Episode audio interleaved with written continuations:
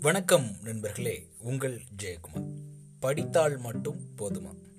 ஒரு ஊரில் ஒரு சிற்பி இருந்தார். ரொம்பவே நுணுக்கமாக சிற்பத்தை வடிவமைக்கக்கூடிய வல்லமை பெற்றவர் அந்த சிற்பி.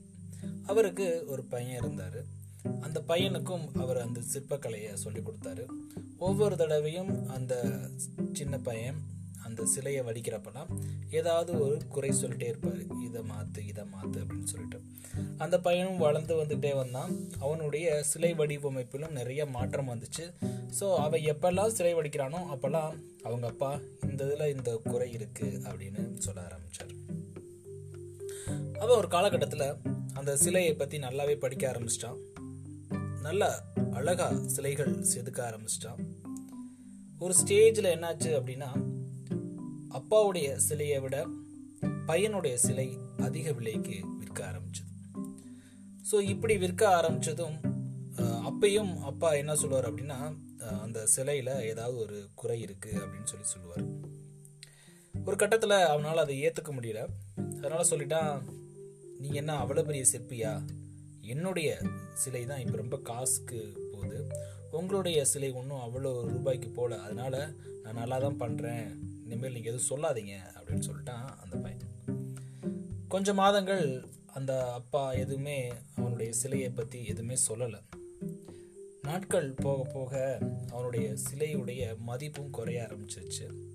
அப்புறம்தான் அவனுக்கு புரிஞ்சது அப்பா இது வரைக்கும் தன்னுடைய சிலைகளில் குறைகள் சொல்கிறப்பலாம் அது நல்லா தான் போயிட்டு இருந்துச்சு அப்பா எப்போ அந்த குறைகளை நிப்பாட்டினாரோ நம்மளுடைய சிலைகளுக்கான மதிப்பும் குறைஞ்சிருச்சே அப்படின்னு யோசிக்க ஆரம்பித்தான் அந்த பையன்.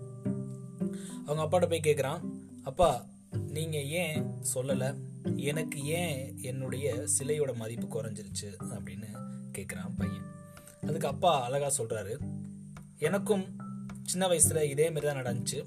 எனக்கு எங்கள் அப்பா சொல்லி கொடுத்த பாடத்தை நான் உனக்கு சொல்கிறேன் ஏன் நான் அன்னைக்கு சொல்லலை அப்படின்னா நீயா இதை அனுபவித்து வர்றப்ப தான் அதற்கான சாராம்சம் உனக்கு புரியும். அதனால தான் உனக்கு அன்னைக்கு சொல்லலை அப்படின்னு சொல்லிட்டு அப்பா சொல்கிறாரு நீ எப்போ உன்னுடைய வேலையில் நீ திருப்தி அடைஞ்சிட்டியோ அதில் நிறைவாக அடைஞ்சிட்டியோ அதுக்கப்புறம் நீ செய்யக்கூடிய எந்த ஒரு வேலையிலையும் நீ அதிகமான அதற்கு அடுத்தபடியான ஒரு விஷயத்தை செய்யணும். இதை விட இன்னும் சிறப்பாக செய்யணும் அப்படின்ற விஷயம் நீ எதிர்பார்க்கவே மாட்ட.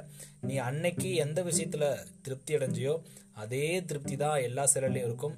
ஸோ அடுத்தடுத்த சிலையில் நீ பெருசாக மாற்றத்தை கொண்டு வர முடியாது. ஸோ அதுதான் உன்னுடைய வளர்ச்சி தடைப்பட்டதுக்கு காரணம். உன்னுடைய சிலைகள் விலை குறைப்பு ஆனதற்கும் அதுதான் காரணம் அப்படின்னு சொல்லி சொன்னார் அப்பா. எஸ் மை டியர் ஃப்ரெண்ட்ஸ் நம்ம நிறைய நேரங்களில் படிக்கிறோம். நிறைய படிக்கிறோம். படித்தா மட்டும் போதுமா?